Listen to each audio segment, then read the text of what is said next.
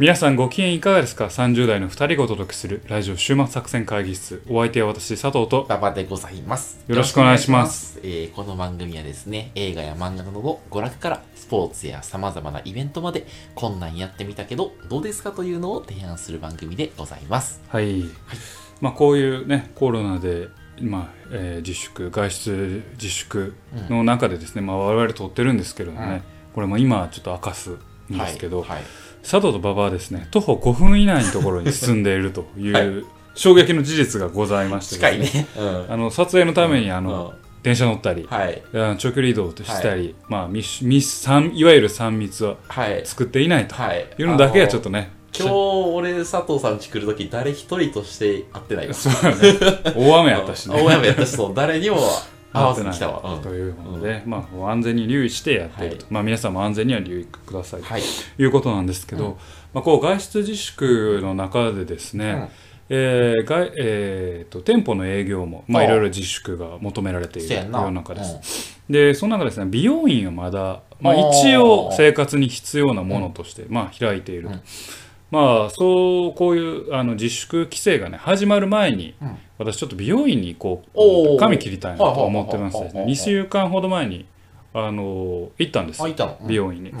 でまああい、まあその頃から当然コロナのね、えー自粛とか外出自粛とかというか、ちょいちょいちょいちょい出始めてて、あの緊急事態宣言はまだ出る前だったんですけどで行って、まあ、人も少なくて、うん。まあ僕、まあ、き髪切ってもらってた、ん。隣の人がね喋ってたんですよ、でまあ何気なしね、あの隣の人の話を聞いてたんですよ、隣にカットしてる人、おおじさんの話を。そしたらねその人ねあのーえっ、と何でしたっけ？ふるさと納税ふるさと納税をしてるんですよ、ふるさと納税をしてるんですっつって、であそうなんですか？って言って、まあコロナに何の関係あるのかな、いや僕ねふるさと納税でね、あのティッシュを頼んでたんですよ、えー、そんなもんあるんですか？おティッふるさとにシュなんねんなそう。最近何でもあるんですね、うもうこれあのカットヘアカットする人ああ美容院の美容師さん。の話いや何でもあるもんですね。つって。でねティッシュ今みんなないって困ってるでしょ。今もまあ僕はまあ効果不効果ティッシュがいっぱいあってね助かってるんですよ、へえって言って。ピティッシュね1年分届いたんですよ。つって。あそうですか。つって。美容師さんが、うんティッシュ1年分ってね70箱なんですつって。ほんでね僕最初あの注文したあのふるさと納税した時は、うん。ティッシュ1年分って言っても、うん。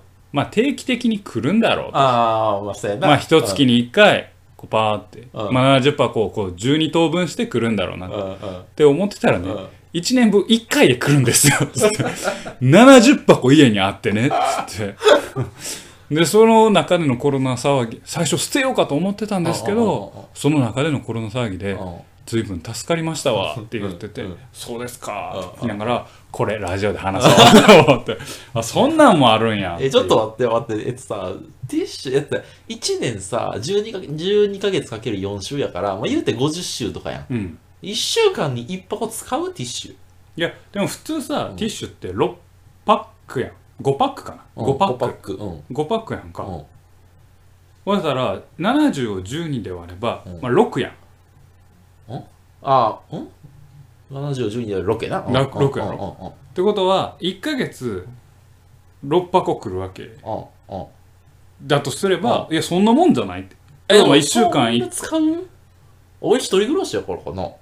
あそう使うーのか。家族4人とかやったらさ、あーそうかもしれんわ、確かに。あ、そうか、そうか。そんなもんじゃないかなと。そうかそうか。1ヶ月1ヶ月その5パック5パックを買ってまあ全部は減らんかもしれんけど。いや、だから、まあ。下手したらその人さ、2年分ぐらいさ、入ってる可能性あるよなと思って、1年分やといや思ってたけど。例えばさあの今に1個うん。とああ、そうか、なんかどっかに1個っていうふうに置いてたらあまあまあそんなもんかなと思うけどまあ70箱ボーンと届いて邪魔やなと思ってたらこういう騒ぎでまあティッシュ足りないなんや言うてるから助かりましたっていう小話をほどね。されてて。まあ、あのフルス納税もするもんやまあなと思って、食べ物じゃ以外にもね、するもんやなって思ったそんな話ございますね。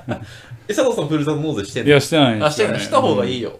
お得よそうですかまあねなんか、はいまあティッシュとかあるんやったらね、うん。他なんかいろいろないんかなと思いまあながら。ねティッシュは売ってるけどね。まあね。薬局で。まあね、うん。ティッシュ以外も。マスク欲しいけどね。あまあかさばらないもんがいいなって思いながらね 今日はその話を聞いてました、はい。そんな話です。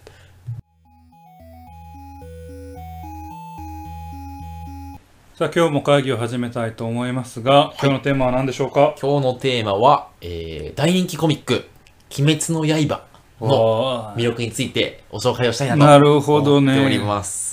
実ははい。こんだけ人気あるけど、私「鬼滅の刃」全然知らないです。そうだよね。俺もね最近まで知らなかったのよ。全然知らない名前だけ知ってて、うん。なんかすごいツイッターとかで「鬼滅の刃」うん聞くなと思って、鬼滅がいいってね。そうそうそうそうそうそう。いやなかなか僕見てない、あなたはもう見てね、うん。今日今今から紹介してくれるということなんですけどもう見てない私、30代の私からすると、いやワンピースとまた同じ感じのまあなんか少年少女向はいきのはいがん切ったはったのやあつでしょ？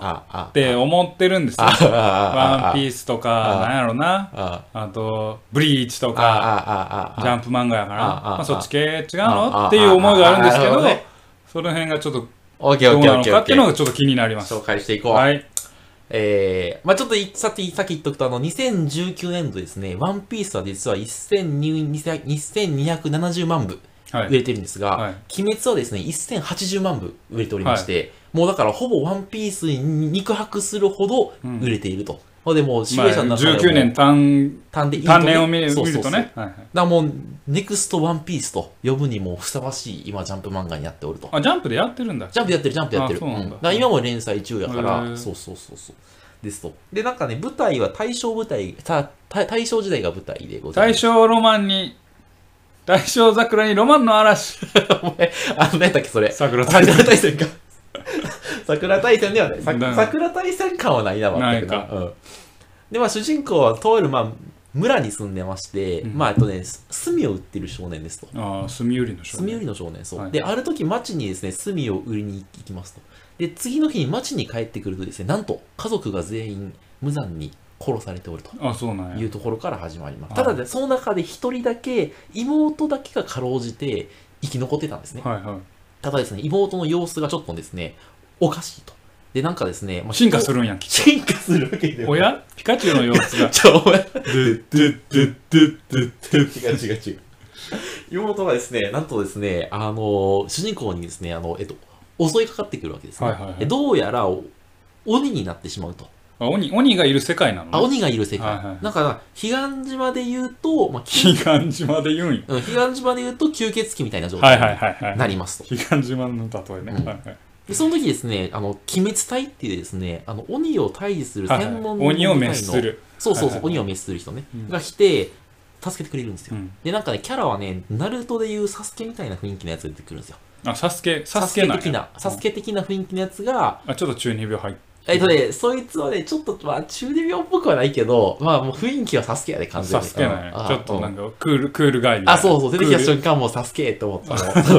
クールで能力が高い系のね。高い系の、はいはいそうそう。で、そのサスケに助けてもらうねんけど、でそうするとですね、どうやら妹はですね、完全には鬼になってないと。だ半分鬼になってるみたいな状態になってしまうことがわかりますと。なので主人公はその半分鬼になってしまった妹を、まあ、人間に戻す方法を探すためにやな、まあ、自分もき鬼滅隊に入って、おえっ、と、鬼退治をしながら情報をその、あ集めるみたいな。うんうんなんで、まあ、プロットとしては、その鋼の錬金術師みたいなやつやな。はいはいな半分、なんかあのね、ああの機械の体になってしまった人、あの、おはい弟を助けるた旅するみたいな感じの、妹を助けるためにいろいろその、あ主人公は別に鬼にはなってない。なってない。うんだからじ主人公普通。普通。そう。んで妹が鬼になっちゃ鬼なんと。う。で、はいその妹を助けるために、まあ、いろいろするみたいな。鬼ヶ島へ行く。鬼ヶ島に行くわけじゃない行かないうんでな、でいろいろ調べていくと、どうやら吸血鬼の親玉がいることが分かってくると。あ、鬼と吸血鬼は別。一緒。あ、ごめん、えっと、お鬼と吸血鬼一緒。あ、一緒ごめん、えっと、鬼の鬼になるには噛まれて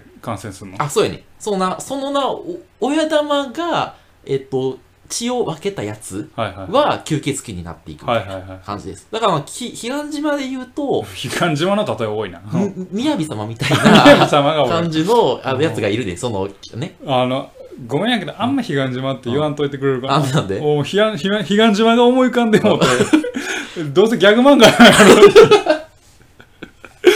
あでも、その、敵のラスボスはちょっとね、南様っぽいね、あ。そうなんやあで、ジョジョで言うと、ディオ。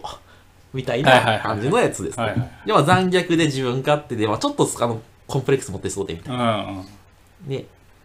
でも多分いろいろ考えた結果、おそらくやっぱ少年漫画の敵役ってやっぱその、憎まれてないといけないから、まあまあねそういう中ディオとか、その、彼岸島のような結論におそらくなるな達したと思うんだけど、はいまあそういう感じですと。はいはいみたいな感じ。ちょっとどうですか？今までのとこ聞いて。うん、まだちょっと俺がめっちゃ見たいかなってないるかって言われると別にそんなんやな。まあ、こう言う通り、うんまあ少年漫画のあるあるはいはいはいはい。オーソド王道じゃないですか。だからそれに対していいも悪いもなくて。ああ、じゃあ分かった。もうちょっと紹介するな。はいはいはいちょっと。で、鬼を倒すためにはな、特別な力を身につけないといけないと。鬼は強いからな。うんうんで、主人公は修行を通じて、呼吸法というのを身につけるわけ。ちょっとなんジョジョみたいになってきた。ああ、だろ？で、その呼吸をううまくすると、まあ、ハンターハンターでいう、えー、レンみたいな状態になれるわけな。うんあ強く、つ強くなる。また多分ここはハンターハンターとか、それこそその、ジョジョをうまく多分と取り、取り入れているみたいな感じだと思うんだけど。いやな呼吸法を学ぶことによって、10の型からなる剣技をマスターできるのよ。はいはいはい。あの、水の呼吸、2の型、水車とか、うん。6の型、ねじり渦みたいな。ううんん。ここは多分うまくルローニケンシンを取り入れてると思う 取り入れまくっど、てんな。うんあの、ひ飛天三三剣流流追戦みたいな。うんうんなで、まあ修行すると、修行した後で、その、き鬼滅隊への、えっ、と、入隊試験みたいなのがあるんだよ。で、その入隊試験に行くと、その入隊試験は、あの、選考過程があって、7日間、ちょっとこの森の中で生き残れば合格みたいな。うんなんかその、あの、参加者がみんなそのも森に集められて、7日生き残ったら、鬼滅隊の試験に行くから。だから、ハンターハンターの三次元、三次試験みたいなやつや。ナルトの中任試験みたいな。ああ、そうそうそうそう。なんか森の中でな。あ、そうそうそう。はいみたいなあって、で、その承認試験にう受かると、その、き鬼滅隊に入れるねんけど、そのあ証として、ひ一人に一本、日の輪刀っていう刀うん。をもらうことができると。で、日の輪刀は人によって色とか特性がちょっと変わるの。うんちょっと残白刀みたいな。あ、そう、よりもそうそう、ブリーチの残白刀みたいな考え方をおそらくうまく取り入れているうん。取り入れまくってんの。まあ、やっぱ少年漫画ってやっぱな、あの、個性って大事。うんだ多分作者さんもいろいろ考えた結果、たまたまブリーチと同じ結論に達したんやと思うんだけど、どそう。でななんで、で、主人公の残白刀の色は、残白あ、と、え日の輪刀の色はうん漆黒なのよ。うんうん。あ多分ちょっとまあ、たまたまブリーチの黒崎一護と一緒やねんけど、まあ黒は、うんまあバランスええもんな。あ、そうそうそうそう。ん黒か赤やな、主人公は。あ、そうやな、黒か赤やな。うん。で、みたいなやつで、あだからで、そうするとやな、て敵側のラスボスの周辺にも、やっぱ、十二気づきっていううん幹部がいることが分かってくるのよ。ブリーチっぽいな。まあ、ブリーチとか、ルローニケンシンの10本刀みたいな。あ10本 そうそうそう。で、戦っていくと、み味方側の鬼滅隊にも、えっ、と、えっ、とね、柱っていう、うんまあ強い味方うんがいることが分かってくると。まあこっちも全部で9人いんだけど、まあブリーチでいう、まあ、後手13体の対象に当たる人たちがいるわけ。そうやな、5で13体。そうそうそう。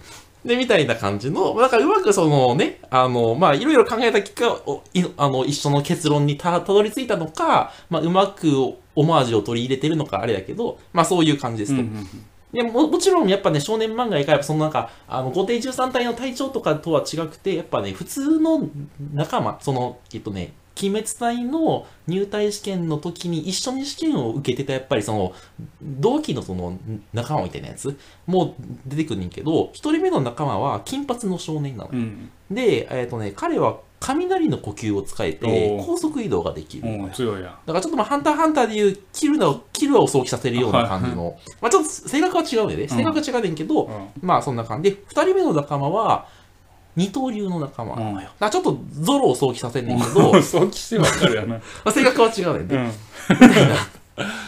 感じの作品で。だから、そういう作者さんは、いろいろ勉強熱心な方だと思っていて、まあ、いろんな漫画の良いところをうまく引き出して、自分の作品に変えていくことができるんだなと思っていて、ねそう。っていうのが、まあ、この鬼滅の刃の、あの作品ですと。うんちょっとなので僕の個人的な楽しみ方としては、あこれはここから、ここからと、ここのオマージュかなみたいなのを、ひたすら一個一個探していくのが、ちょっと、めっちゃ悪趣味やん。いあのね、歪んでるかもしれないけど歪んでんな。マジ歪んでるわ。で、まだちょっと紹介できないやつもあんねんけど、いろいろその、ちょっと、これはここやな、みたいな。めっちゃ歪んどるわ。お前、鬼か感染しとん違うか。うん、なるほそうどね。。いや、まあそこまで聞いて思うのは、まあ、まあそんだけね、まあ、マーケティングって言っちゃあれやけど、うんうんうん。まあ、重要なアニメの売れるエッセンスみたいなのを取り、まあ、取り入れたんか知らんよ。うん共通項があるってことは、うんまあ、で、こんだけヒットしてるってことは面白いんだろうなって思います。うん思いますよ。うんうん思いますし、興味はあるけど、ん今一つこう、まだ少年漫画のあのラインから一歩抜け出はいはいはい。出ないあーオッケーオッケーオッケ感じもあって、うん今もう僕ジャンプでほぼ少年ジャンプあんまほぼ読んでなくて、うんネバーランドとチェーンソーマンー。ああー、はいはいはいはしか追っかけてないい。ん。ですようんまあ、ワンピースも一応バーって読んでるけど、うんもう流し読みみたいな。何が起きてるのかな、うん自称で、だからてもう30代のおっさんにとっては、典型的な少年漫画がちょっと辛い、ちょっと辛いるほどね。はいはいはいはい。ところもあって、はいはいはいはい。そういう中での魅力ってあります。ありますありますありがとうございます。ちょっともう、シナリオ通りいただいて。あのね、一つユニークなとこがあって、はいこの物語は、えっ、とね、許す物語なんですよ。はいはいはいはいあのね、なんか、あのー鬼って大体元人間なんですね。はいはいはいで、なんかその、まあ、あの、辛いことがあって鬼になったりとか、あと逆にその鬼によって近いその、まあ、親戚とか、まあ、家族とかを殺されて、その復讐に燃えて鬼を殺そうとして、鬼滅隊に入るみたいな人がたくさんいますと。で、ただ本当はその人と鬼が共存できる社会を作りたいんだけど、まあちょっとあの、復讐のこ心と戦いがあってみたいなのがあって、で、みたいなとか。で、で、一人一人の鬼を倒していくときに、そのね、主人公とかは、その、まあ、あの、鬼の過去とかが描写されていくねんけど、それがやっぱりその人間ドラマが一個一個あって、で、最後、まあ、鬼を倒すときに主人公が、その鬼を許すのね。で、鬼が大体、その、ま、なんかね、最後はちょっと、あの、人間の記憶を取り戻すとかで、その、あの、なんだろう、これまでやってきてしまったことに対して、こう後悔しながら死んでいくんだけど、そういう時の、なんていうの、その鬼の過去の描写とか、その、まあ、その、復讐に燃えている、その、鬼滅隊の人とかの人間の描写がすごい深い。うんだ一人一人キャキャラクターの風香りはすごいな。なるほどねそこが魅力なんや、いうん。やちょっと東京グールみたいなああ、そうだね。東京グール。東京グールほど、なんか東京グールちょっと暗いじゃん。くらいうん。暗い、ちょっと、あとなんか、メンヘラが多いやん。メヘラ多い、うんうんどっちかというと、なんか、その、シンプルな感じ？なんかその、うん。だわ。うん。だそういう、なんていうの？その、キキャラクターへの心情的な入り込みは、多分すごいわ。あなるほどね、うん。なんか、鬼滅隊の、まあ、は柱一人一人にもストーリーがあるし、うんうん、そう、鬼の強いやつ一人一人一人にストーリーがあるから、単純な後手13体じゃないんや、あ、そうそうそうそうそう。あのテンションとうん。かっこよさだけで乗り切ってるわけじゃない、そう。そうそう。ドラマドラマプが、そうラスしてるん、や。そう、そうそう、弱く見えるぞ、みたいな。あの、テンションだけじゃなくて。テンションだけじゃなくて、まあでも、あの、一応さ、あの、ブリーチでも過去はあるじゃない？うんね後付けの過あ去 みんな後付けの過去が。まあそうやな。うん。だけどまあ、その、そういう、なんていうの、一人一人のキャラを深掘るというか、で、で、それを一個一個その主人公が、まあ、まあ言ってみたらさ、主人公はさ、その、妹が鬼じゃん。うん。だからその、なんていうの？ただ、いやさ、さっきの話と近いけど、なんか鬼と人間のそのちょっとち中間にいるような、鬼と人間は仲良くしようとするみたいなポジションにどうしてもなっていくわけさ。で、そこにみんな可能性を見出していくし、で、その主人公が鬼を一人一人たたた倒しながら、まあ、許していくみたいな。うんうんっていうところが、あのね、エモいね。ちょっとエモいエモい。エモエこれがは流行る理由や。ああそういうことね、なるほどその分断を超えられるキャラクターを描いてるあ、そうそうそうそうそうそう。なるほどね、うんそれを許すというあ、そう。まあ、ことでね。許すと表現しているが。いやなるほどね。なるほど、うん。そこがワンピースとは違いますよと。あ、まあ確かに、ワンピースはもうね、あ完全懲悪的なとこ完全懲悪からね。まあそうですね。殴って壊すみたいな。まあそうね。旧体制を殴って壊すあみたいな。そんな感じのところではないまあそう。まあそうそうそう。っていうのがまあちょっと。そこが魅力です、うん。なるほど。ちょっとそこは興味に湧きうんうんました、うんうん。うん。キャラの描き方とかはすごい。なんだ、それとか、す設定とかは外注して、その、なんかあキャラの中身をうまく、めっちゃ仕事みたいな。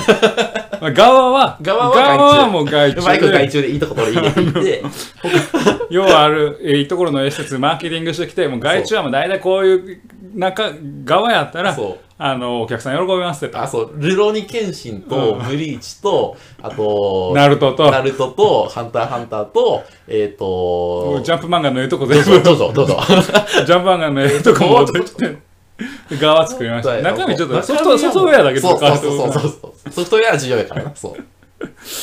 なるほど。ボロカスに言うとねいやいやいや、でも、えー、あの、でも、内面の心情はすごいいいから、えーあやっぱそれがやっぱあの流行る理由としてあるよなと、そう思っている。そう。だなんか、そういう意味ではすごい興味深いというわかか、面白いちょっと見てみみようかなと思ってきましたよ。本当に？漫画は何巻まで出てんの？漫画はね、いや、何回やったかな？うわ、パッと出てけえへんわ。でも結構いってるはず。なんか、あれ、あのねあそうなん？俺は、もう20巻以上出てたら読むのしんどいなってあ、アニメを見たのよ。あはいはいで、アニメはネットフリックえっと、あ、アマゾンのやつ？アマゾンのやったアマゾンプライムね。アマゾンプライムで、うん。あそれでもう無料で開放されてるから、はい。それはね、26話までやった。あに2クールね。2クールあった。ううん。んあ多分20巻ぐらいぐぐらいかもしれない。もうもうちょっとかな ?18 巻まあわかりました。ちょっと見て。200話ぐらいやと思う。全部で。あそうなんね200話ってことは10 10話？7、8巻かな。まあ、うん。いやいや1 2 3話でしょ、うん。一巻一冊、っうん。てことは単純計算10 18とか確かそのぐらい。そのくらいなんかな、はいはいはいわかりましたじゃあちょっと「鬼滅の刃」ですね、はいちょっと見てみようか、まあ、ぜひあの「バクマン」という漫画がねありましたあったじゃないですか漫画描く人の漫画やな。そうそうそうそうあのデスノートの2人小畑,、小畑さんとあの大罰、大罰組さんがあれでもやっぱジャン売れるジャンプ漫画は刀や。ああ、絶対に刀刀やな。刀はキーワードや。って刀出てきてますからできますね。はい。で、なんかその、刀とさらに、こ、こ、えっ、と、呼吸法によって、刀が、その進化するのよ。うんなんか、そう、水の呼吸みたい主人公は何の呼吸ができる？な。あのね、初めはね、水の呼吸なのよ。うんそそこからはちょっと、まあ、ネタバレになるんやけど、あそうまあ、基本的には水の呼吸を。水系ポケモンなんや。水っぺ水系ポケモンやね。あー。でなんかいろいろあの水の呼吸、雷の呼雷吸、あと鼻の呼吸とか、花ってフラワーってこと？フラワー、うん。なんかイノシシの呼吸とか、あそうなんや。イノシシで呼吸するの？虫の呼吸とか。うん、そういろいろ呼吸法あるのよ。そう。ちなみに俺昔月刊比例読んでた時に火の呼吸法っていうのがあってなんかインドの。ヨガとかをええけど、まず月刊秘伝の話をしやんとわからんわ。月 刊月刊秘伝というのはん毎月うんあの交換されているあの各武道武術の秘伝を伝えうんるあの雑誌月刊秘伝すごい渋い雑誌だよな。ただあの変な雑誌じゃなくてどこのお本大きい本屋に言えば大概武道コーナーにある月刊秘伝でも今月はなぎなた特集とかやろ誰が見んねんいやと思ったけど。その時に火の呼吸法呼吸特集あったようんえ、火火ってどういうファイヤーファイヤー。ファイヤー、うん。あ、火の呼吸法そうなんや。呼吸はやっぱ武道とかに関わるからそうなんや。そういう目の付けどころはいいと思いああ、ますそのこ呼吸法によって筋肉がムキーってなって、その、ちょっと、あの、えっと、剣に炎がその、まとわれるわけよ。けどねボボあ火の呼吸ね火の呼吸によってあ火の呼吸もある火の呼吸、あ、ね、火の呼吸はね、ちょっとね、トップシークレット。あトップシークレットそれちょっとねぜひ。あどうせ今日キャラが持ってるから。火の呼吸と炎の呼吸は違うのよ。あそうなんや。一緒にしてはならないあそれはマグマグの実とメラメラの実が違うみ違たいう。そう。そう。そう。そう。で、炎の呼吸を使うやつは、えっとね、上位能力者なんやな。柱の、いや、違うんです、それは。そうなんや。柱の人なんや。柱の一人が炎の呼吸使えたりする。そう。うん。炎と火は違うんや。違う。う。うんんあとね、火の方が弱いんやろどうせいや、まあ、それがまあ、ちょっとあちゃうねまあ、じちょっとまあ、実。あわかりました はい。ぜひちょっと、はい。キャラがとにかくエモいエモいので、はい。ぜひ見ていただければというふうに思っております。というわけで今回お送りしてましたのはアニメ「「鬼滅の刃」のお話でございました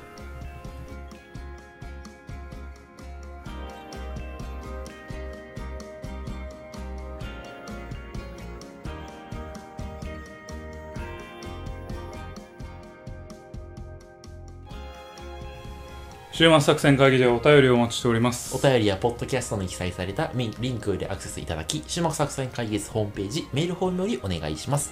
またツイッターもやっています。週末作戦会議でぜひ検索ください。お便りはツイッターにいただいても結構でございます。はい、あのまあどうでもいい話、うまあもうどうでもいい話です。話 本当に。しよあのジョジョの話なんですけど。う。さっきジョジョジョジョジョジョって言うからああああ今ジョジョが喚起されたんですけどあの今アニメでねうん。一部から5部までうん。アニメ化されてうんうんうんうん。るんですけどあの私ちょうどアメリカに行ってる時に4部がやっててはあはあはあ4部見てなかったんですよ。で日本帰ってきて5部見てうんでネットフリックスでやってるのは知ってあの見れるのは知ってたんですけど、うんうんうんまあ、見てなくてですね、でまあちょっとこの騒ぎで家にいる時間も多くて、ああ。ジョジョ4部見ようとあ、思って。見始めたんですよ。俺漫画やとジョジョ5部が一番好きなんですけど、うんうん。アニメはジョジョ4部が一番面白いあ気がする。そうなうん。のえ、何が面白いのそんな？いやなんやろな。まず絵が面白い。絵がカラフルで面白いし。えカラフル、カラフル前から言うといやいや、やっぱりうん。映像になるって言った時の、なんや魅力ってうん。人動くことだし、色だし絵力だと思うんだよね。で、もともと荒木先生が、あの、いろんな一枚絵描く時も、い色の使い方がかなり独特なセンスで面白かったんだけど、それを字で4部は言ってるような気がして、へー。5部よりもなんかカラフルだし、でお話が結構奇妙なんですよ4部だけは、うん。うんうん3部はまあジョディオを倒すっていう旅旅路の物語だし5部も、あのーまあ、目的があって、うんお話が進んでいくんだけど、うん4部は日常をどんどん切り取っていくだけの話だけのっていうか、まあ、切り取っていく話だからそこになんかこうアニメの描き方がすごいマッチしてへてー。なんかすげえ奇妙な世界に誘われるというかなんでそう4部が一番おもろいなと思ってアニメは。と思いましたね。ぜひ読む。39話あるけどね。なんかえそんなんあんの？ジョジョ、うん。ジョジョアニメを5部まで見たら、うん。多分200話、200ちゃあそうう、139×3 でうん120ぐらいでしょ、あ150話ぐらいあるわ、多分。えー、ほんならまあこのコロナを機にコロナを機に徐々にハマっていくのもええかもしれんな確かにななあ4部ね、おすすめですね。あうんどうですか？アマプラでなんか見てないですか？アニメ。鬼滅以外に。あ見て俺鬼滅最近見最近でも最近そうアニメ見てないね俺。